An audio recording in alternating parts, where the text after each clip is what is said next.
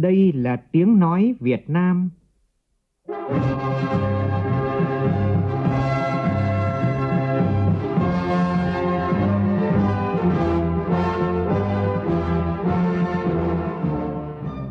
là tiếng nói Việt Nam, phát thanh từ Hà Nội, thủ đô nước Cộng hòa xã hội chủ nghĩa Việt Nam.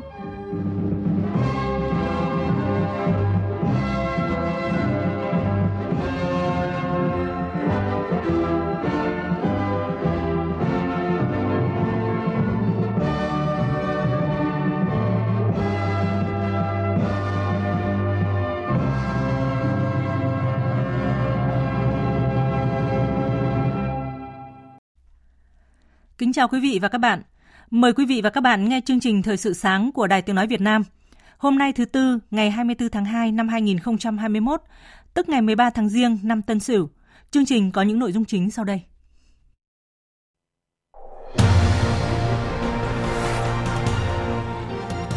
Thủ tướng Nguyễn Xuân Phúc đề xuất với Liên Hợp Quốc các giải pháp căn cơ ứng phó với biến đổi khí hậu Kỳ họp thứ 11 Quốc hội khóa 14 tới đây sẽ kiện toàn một số chức danh của bộ máy nhà nước. Học sinh và phụ huynh Hà Nội lo lắng về quy định khu vực tuyển sinh sẽ không có cơ hội trúng tuyển vào những trường có chất lượng. Trong phần tin thế giới, Ngoại trưởng các nước G7 ra tuyên bố chung lên án sử dụng bạo lực đối với người biểu tình ở Myanmar. Ấn Độ chưa nới lỏng chính sách với nhà đầu tư Trung Quốc dù hai nước đã hoàn tất việc rút quân khỏi điểm nóng tranh chấp ở biên giới và hạ nhiệt căng thẳng song phương.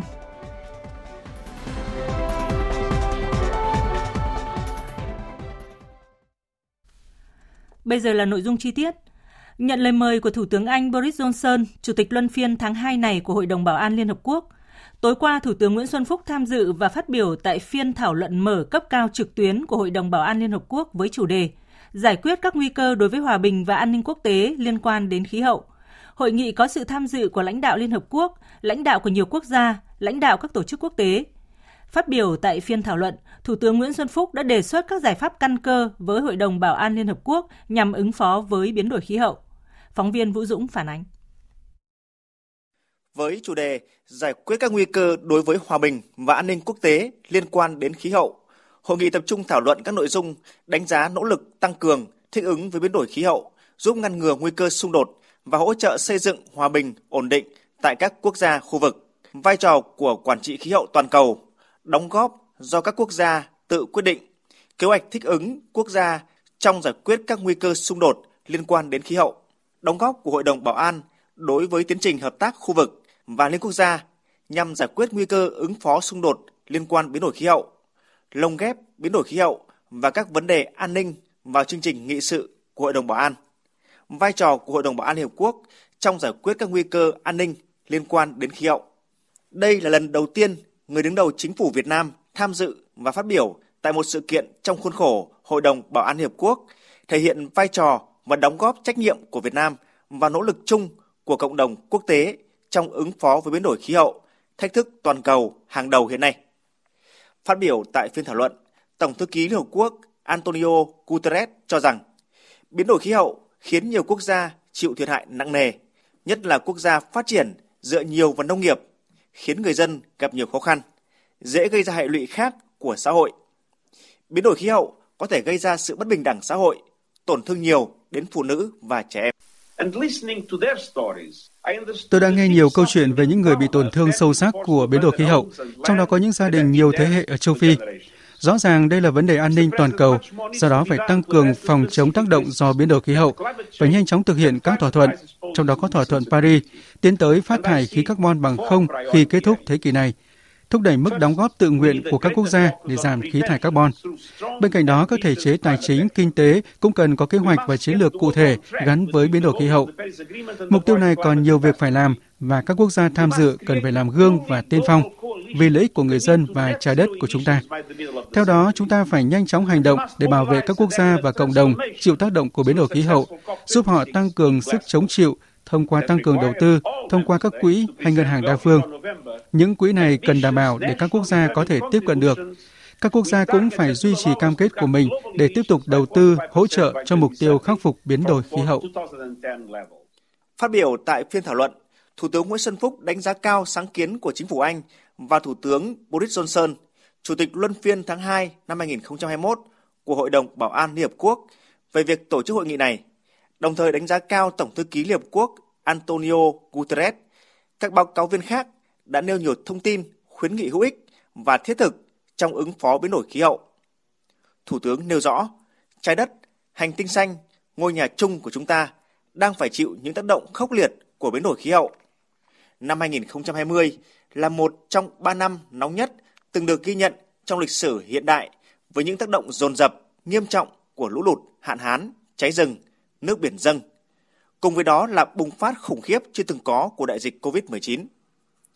Tất cả những điều tồi tệ này đã đè nặng lên đời sống chính trị, kinh tế xã hội của các quốc gia, gây thất nghiệp, đói nghèo, đe dọa sinh kế hàng trăm triệu người dân, tiềm ẩn nguy cơ gây bất ổn hoặc làm trầm trọng hơn các xung đột hiện có ở không ít quốc gia, khu vực. Từ đó đe dọa môi trường hòa bình, an ninh quốc tế. Bên cạnh đó, chính xung đột và bất ổn lại là căn nguyên làm suy yếu thêm năng lực tự cường của các quốc gia, tước đi những nguồn lực quý báu lẽ ra được dành cho ứng phó với các thách thức biến đổi khí hậu. Trong bối cảnh đó, Thủ tướng Nguyễn Xuân Phúc đưa ra khuyến nghị với Hội đồng Bảo an Liên Hợp Quốc với sứ mệnh hàng đầu là duy trì hòa bình và an ninh quốc tế. Cần tập hợp nỗ lực của cả cộng đồng quốc tế cùng hành động quyết liệt với các giải pháp căn cơ để ứng phó biến đổi khí hậu. Theo đó, cần có cách tiếp cận toàn diện, cân bằng khi xử lý mối liên hệ giữa các thách thức an ninh truyền thống và phi truyền thống trên toàn cầu, nhất là loại bỏ các nguyên nhân gốc rễ của xung đột như nghèo đói, bất bình đẳng, hành động chính trị cường quyền và can thiệp, áp đặt đơn phương. Tuân thủ nghiêm túc hiến trương Liên Hợp Quốc và luật pháp quốc tế phải thực sự trở thành chuẩn mực hành xử của các quốc gia trong quan hệ quốc tế. Để thực hiện hiệu quả chương trình nghị sự 2030 về phát triển bền vững SDG 2030, Công ước khung của Liên Hợp Quốc về biến đổi khí hậu và thỏa thuận Paris về biến đổi khí hậu, Hội đồng Bảo an và cộng đồng quốc tế cần dành thêm nguồn lực để hỗ trợ các nước đang phát triển, chậm phát triển, quốc đảo nhỏ, nước không có biển đang phải chịu tác động biến đổi khí hậu nặng nề nhất nhưng là thiếu nghiêm trọng về chuyên môn nguồn lực. Thứ ba, rất mong Hội đồng Bảo an tiếp tục tăng cường năng lực cảnh báo, trung dân hòa giải, ngăn ngừa và giải quyết xung đột tại các khu vực, trong đó có phương thức thông qua hợp tác chặt chẽ với các tổ chức khu vực. Thứ tư, để giải quyết hài hòa mối liên hệ giữa khí hậu và an ninh, cần tiếp tục bảo đảm các nguyên tắc tôn trọng chủ quyền, quyền tự chủ và trách nhiệm chủ đạo các quốc gia, lợi ích chung của cộng đồng và mọi người dân, nhất là các nhóm dễ bị tổn thương, phải được đặt ở vị trí trung tâm. Trong các chiến lược, kế hoạch ứng phó với biến đổi khí hậu ở cấp độ quốc gia và toàn cầu. Trước tác động nặng nề của biến đổi khí hậu đối với Việt Nam, Thủ tướng Nguyễn Xuân Phúc đề nghị Liên Hợp Quốc và cộng đồng quốc tế. Việt Nam nằm trong nhóm 10 quốc gia chịu tác động nặng nề của biến đổi khí hậu. Do đó, chủ động thích ứng hiệu quả biến đổi khí hậu là chủ trương lớn, quyết tâm chính trị cao của nhà nước Việt Nam. Chúng tôi nỗ lực thực hiện các cam kết quốc tế về biến đổi khí hậu và ủng hộ mọi nỗ lực giải quyết các thách thức về biến đổi khí hậu tại Hội đồng Bảo an và các diễn đàn đa phương khác. Chúng tôi mong nhận được sự hỗ trợ nguồn lực của cộng đồng quốc tế để thực hiện tốt hơn nữa các cam kết của mình. Việt Nam hợp tác chặt chẽ với các nước ASEAN và tích cực ủng hộ hợp tác giữa ASEAN và các Liên Hợp Quốc. Dù thế giới đang phải can ra để ứng phó với đại dịch COVID-19, nhưng hưởng ứng là kêu gọi của Ngài Tổng thư ký Liên Hợp Quốc tạo lập hòa bình với thiên nhiên là nhiệm vụ trọng tâm của thế kỷ 21. Chúng ta cần tăng cường hành động và đoàn kết quốc tế và tôi tin rằng những thách thức của biến đổi khí hậu hoàn toàn có thể trở thành động lực của sự thay đổi góp phần xây dựng một tương lai hòa bình và phát triển bền vững hơn các thế hệ mai sau. Tại hội nghị, lãnh đạo và đại diện các nước thành viên Hội đồng Bảo an chia sẻ quan ngại chung về những tác động nghiêm trọng và đa chiều của biến đổi khí hậu, khẳng định mối liên hệ giữa biến đổi khí hậu và tình trạng bất ổn, xung đột, đồng thời bày tỏ mong muốn và đề xuất các giải pháp nhằm giúp Hội đồng Bảo an phát huy vai trò, tiếng nói phù hợp trong giải quyết các thách thức của biến đổi khí hậu đối với hòa bình, an ninh quốc tế. Phóng viên Đài Tiếng Nói Việt Nam vừa phản ánh phiên thảo luận mở cấp cao trực tuyến của Hội đồng Bảo an Liên Hợp Quốc với chủ đề giải quyết các nguy cơ đối với hòa bình và an ninh quốc tế liên quan đến khí hậu. Phiên thảo luận có sự tham gia phát biểu của Thủ tướng nước ta Nguyễn Xuân Phúc.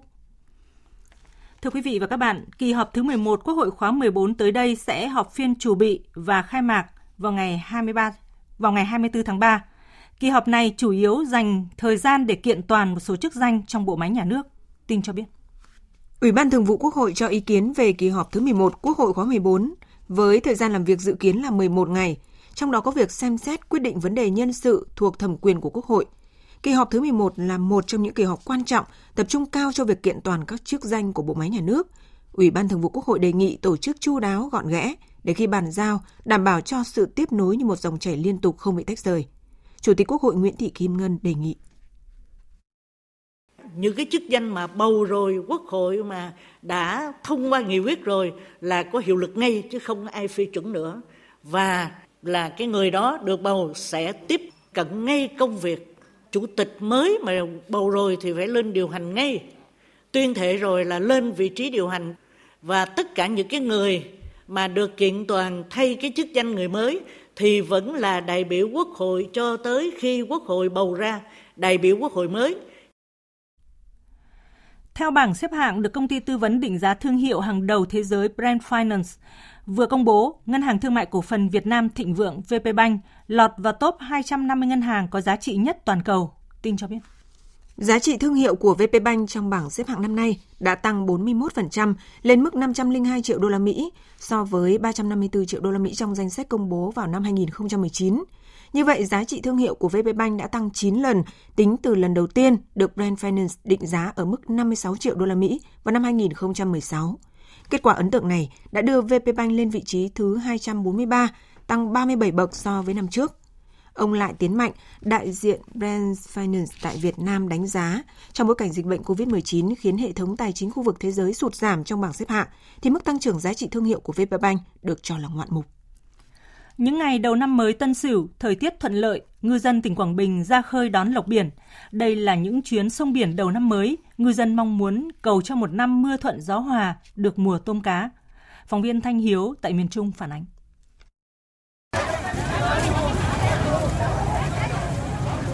Những buổi sáng đầu năm, thuyền ngư dân cập bến mang theo nhiều hải sản sau những ngày ra khơi đánh bắt.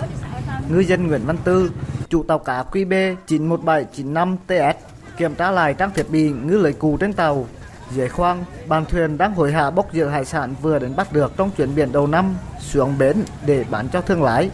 Ngư dân quan niệm chuyến sông biển đầu năm không chỉ đơn thuần đến bắt mà còn cầu cho một năm mưa thuần gió hòa, trúng đầm cá tôm. Tới có hơi thuận tiện anh em cũng cố gắng để vươn khơi bám biển ờ, làm kiếm sống mưu sinh cho thuyền viên trong ờ, tàu. À, mong muốn à, có ra một năm mới là nhà nước các ban ngành tạo điều kiện là cho ngư dân được à, ra khơi à, chắc an toàn. Sau một đêm đánh bắt, chiếc tàu đi lồng của ngư dân Phạm Nguyên ở xã Nhân Trạch, huyện Bố Trạch, tỉnh Quảng Bình cập bến. Đây là chuyến biển đầu năm của anh Nguyên trong năm mới Tân Sửu khi đón lộc biển với gần bảy tà cá cơm. Theo ngư dân Phạm Nguyên, hải sản đánh bắt được đưa vào bờ sẽ có thương lái đưa sản để thu mua từ 30.000 một kg cá cơm và 20.000 một kg ruốc.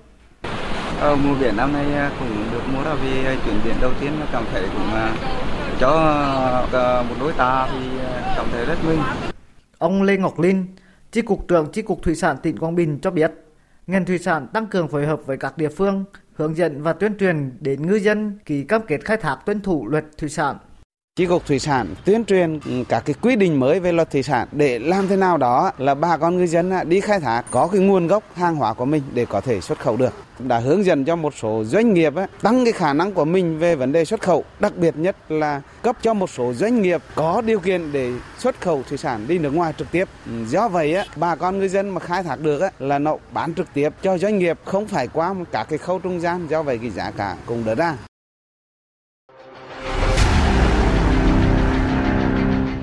Đẩy lùi Covid-19, bảo vệ mình là bảo vệ cộng đồng.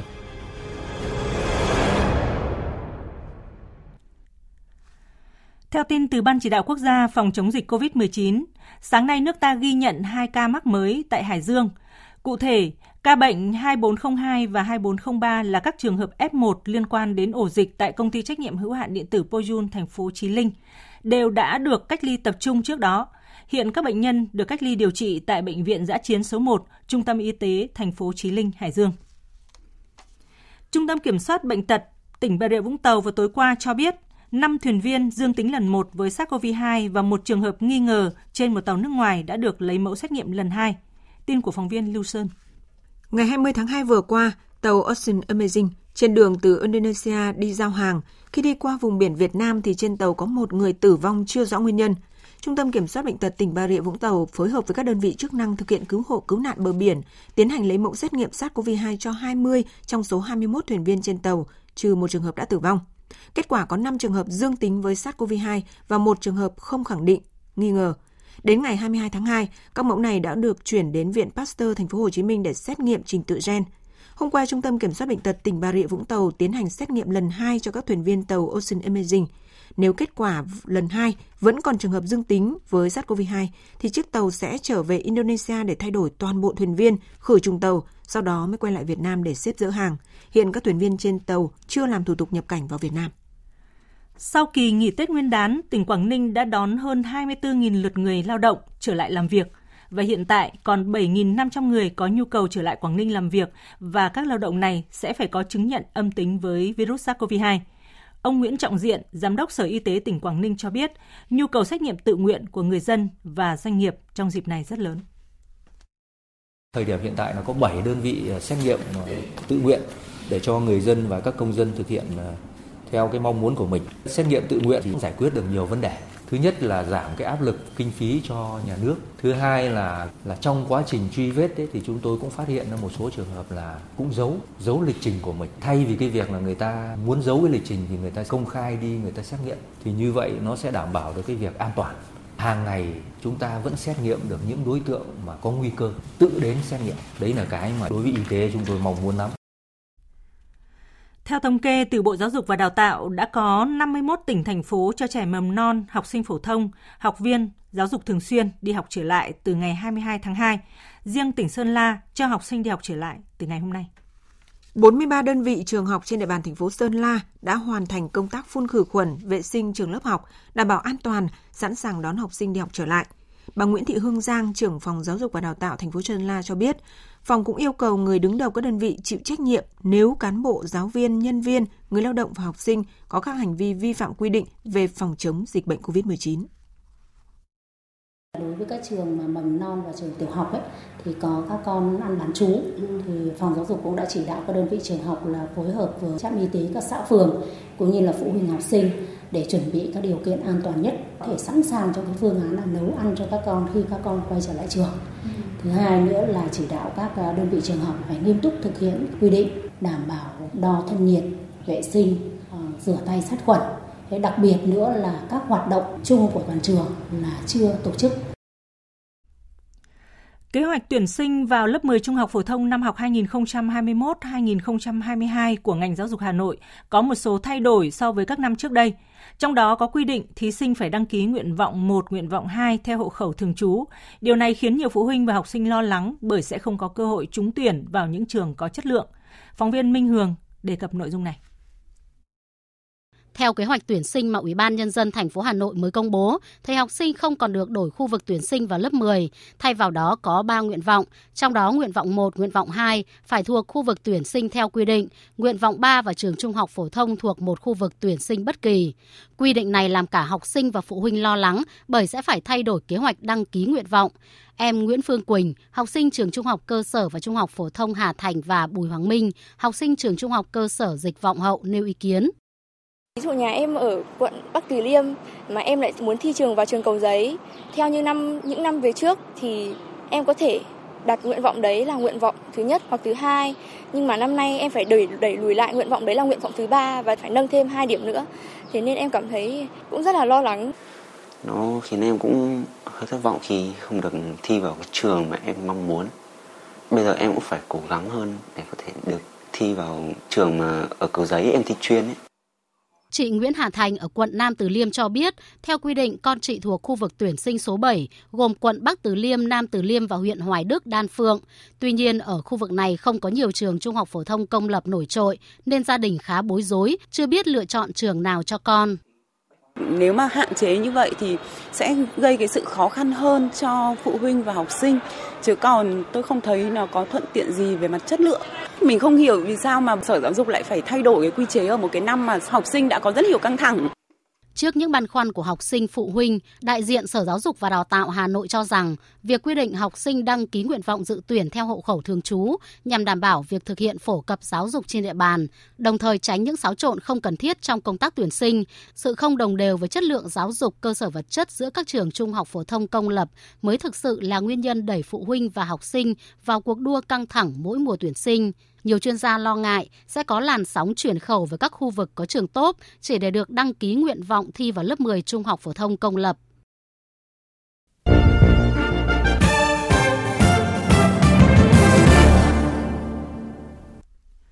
Chuyển sang phần tin quốc tế, Ngoại trưởng các nước thành viên G7 vừa ra tuyên bố chung lên án việc sử dụng bạo lực đối với người biểu tình ở Myanmar.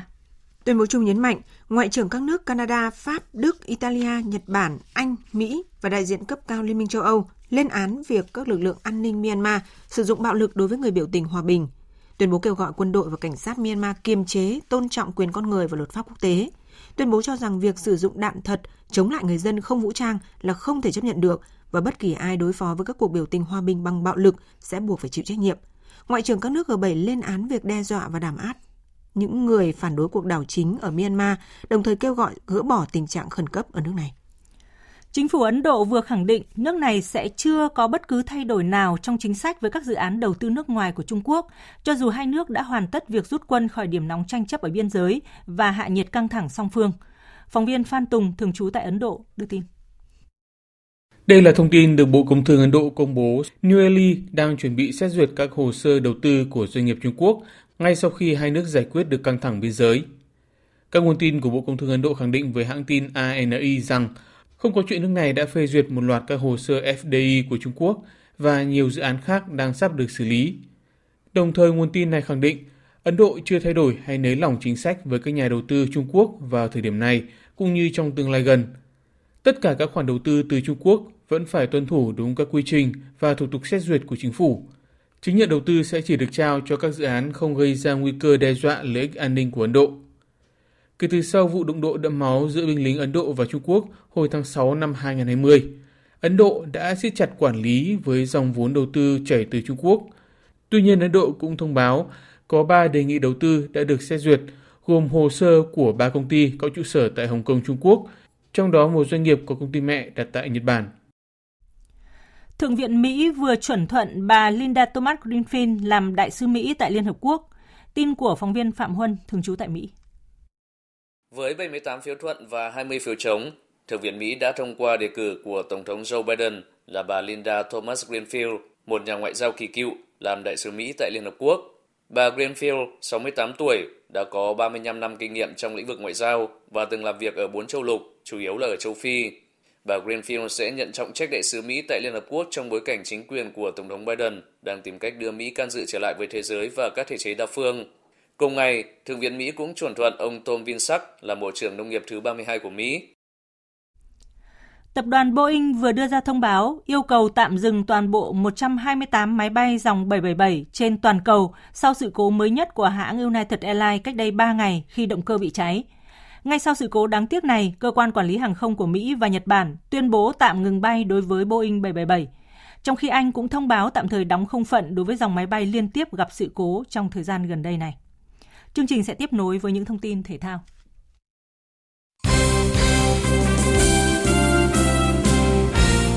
Kết quả vòng 16 Champions League diễn ra sáng nay, Atletico Madrid đã để thua Chelsea với tỷ số 0-1, Lazio thua Bayern Munich với tỷ số 1-4. Việt Nam có hai đại diện được FIFA lựa chọn ứng viên cho vòng chung kết bóng đá nữ thế giới Australia New Zealand 2023. Theo thông tin từ Liên bóng đá Việt Nam VFF, trọng tài Bùi Thị Thu Trang và trợ lý trọng tài Trương Thị Lệ Trinh là hai đại diện may mắn nằm trong danh sách 750 trọng tài, trợ lý trọng tài trên toàn thế giới cho dự án Con đường tới Australia và New Zealand. Liên bóng đá thế giới cho biết chỉ có 56 trọng tài và 100 trợ lý trọng tài được lựa chọn. Sau một thời gian phải tạm hoãn do ảnh hưởng bởi dịch COVID-19, giải vô địch quốc gia LS 2021 V-League 2021 có lẽ sẽ được trở lại vào tháng 3 tới đây. Có hai phương án được đưa ra cho ngày trở lại của V-League 2021 là từ ngày 13 tháng 3 hoặc sau đó một tuần là vào ngày 19 tháng 3, tùy vào tình hình kiểm soát dịch bệnh. Trong cả hai phương án, thời gian kết thúc V-League 2021 dự kiến đều là ngày 19 tháng 9. Do vậy, mật độ thi đấu sẽ dày hơn từ 4 đến 5 ngày một trận. Quần vợt Việt Nam vừa đón nhận thông tin vui khi đã nhập quốc tịch Việt Nam cho tay vợt Việt Kiều Mỹ Thái Sơn Kiwatkowski, người đang xếp hạng 219 thế giới và từng dự 3 giải Grand Slam. Với việc nhập tịch thành công, Thái Sơn Kiwatkowski trở thành tay vợt có thành tích tốt nhất quần vợt Việt Nam cho đến thời điểm này. Dự báo thời tiết Phía Tây Bắc Bộ có mưa vài nơi, sáng sớm có sương mù và sương mù nhẹ rải rác, trưa chiều giảm mây trời nắng, gió nhẹ, sáng sớm và đêm trời rét, nhiệt độ từ 18 đến 28 độ, riêng khu Tây Bắc từ 29 đến 32 độ, có nơi trên 32 độ. Phía Đông Bắc Bộ có mưa vài nơi, sáng sớm có sương mù nhẹ, trưa chiều giảm mây hưởng nắng, gió đông đến đông nam cấp 2, cấp 3, sáng sớm và đêm trời rét, nhiệt độ từ 18 đến 28 độ, có nơi trên 28 độ. Các tỉnh từ Thanh Hóa đến Thừa Thiên Huế có mưa vài nơi, sáng sớm có sương mù nhẹ, trưa chiều giảm mây trời nắng, gió nhẹ, sáng sớm và đêm trời rét, nhiệt độ từ 18 đến 28 độ. Các tỉnh ven biển từ Đà Nẵng đến Bình Thuận, ngày nắng, đêm không mưa, gió đông bắc cấp 2, cấp 3, sáng sớm và đêm trời lạnh, nhiệt độ từ 19 đến 30 độ, phía Nam có nơi trên 30 độ. Tây Nguyên ngày nắng, đêm không mưa, gió đông bắc đến đông cấp 2, cấp 3, sáng sớm và đêm trời rét, nhiệt độ từ 16 đến 32 độ, có nơi trên 33 độ. Nam Bộ ngày nắng, đêm không mưa, gió đông bắc đến đông cấp 2, cấp 3, sáng sớm và đêm trời lạnh, nhiệt độ từ 21 đến 34 độ, miền Đông có nơi trên 34 độ. Khu vực Hà Nội có mưa vài nơi, sáng sớm có sương mù nhẹ, trưa chiều giảm mây, trời nắng, gió đông đến đông nam cấp 2, cấp 3, sáng sớm và đêm trời rét, nhiệt độ từ 19 đến 28 độ. Dự báo thời tiết biển, Vịnh Bắc Bộ không mưa, sáng sớm có sương mù nhẹ, tầm nhìn xa trên 10 km, giảm xuống dưới 1 km trong sương mù, gió nhẹ. Vùng biển từ Quảng Trị đến Quảng Ngãi và vùng biển từ Cà Mau đến Kiên Giang không mưa, gió đông nam đến nam cấp 3, cấp 4. Khu vực Bắc Biển Đông, khu vực quần đảo Hoàng Sa thuộc thành phố Đà Nẵng và vùng biển từ Bình Thuận đến Cà Mau có mưa vài nơi, gió đông bắc cấp 4, cấp 5. Vùng biển từ Bình Định đến Ninh Thuận, khu vực giữa Biển Đông, khu vực Nam Biển Đông và khu vực quần đảo Trường Sa thuộc tỉnh Khánh Hòa có mưa rào và rông vài nơi, gió đông bắc đến bắc cấp 4, cấp 5. Vịnh Thái Lan có mưa rào vài nơi, gió nhẹ. Tới đây chúng tôi xin kết thúc chương trình Thời sự sáng của Đài Tiếng Nói Việt Nam. Chương trình do các biên tập viên Lan Anh và Hằng Nga biên soạn với sự tham gia thể hiện của phát thanh viên Quỳnh Anh, kỹ thuật viên Tuyết Mai. Xin tạm biệt và hẹn gặp lại quý vị.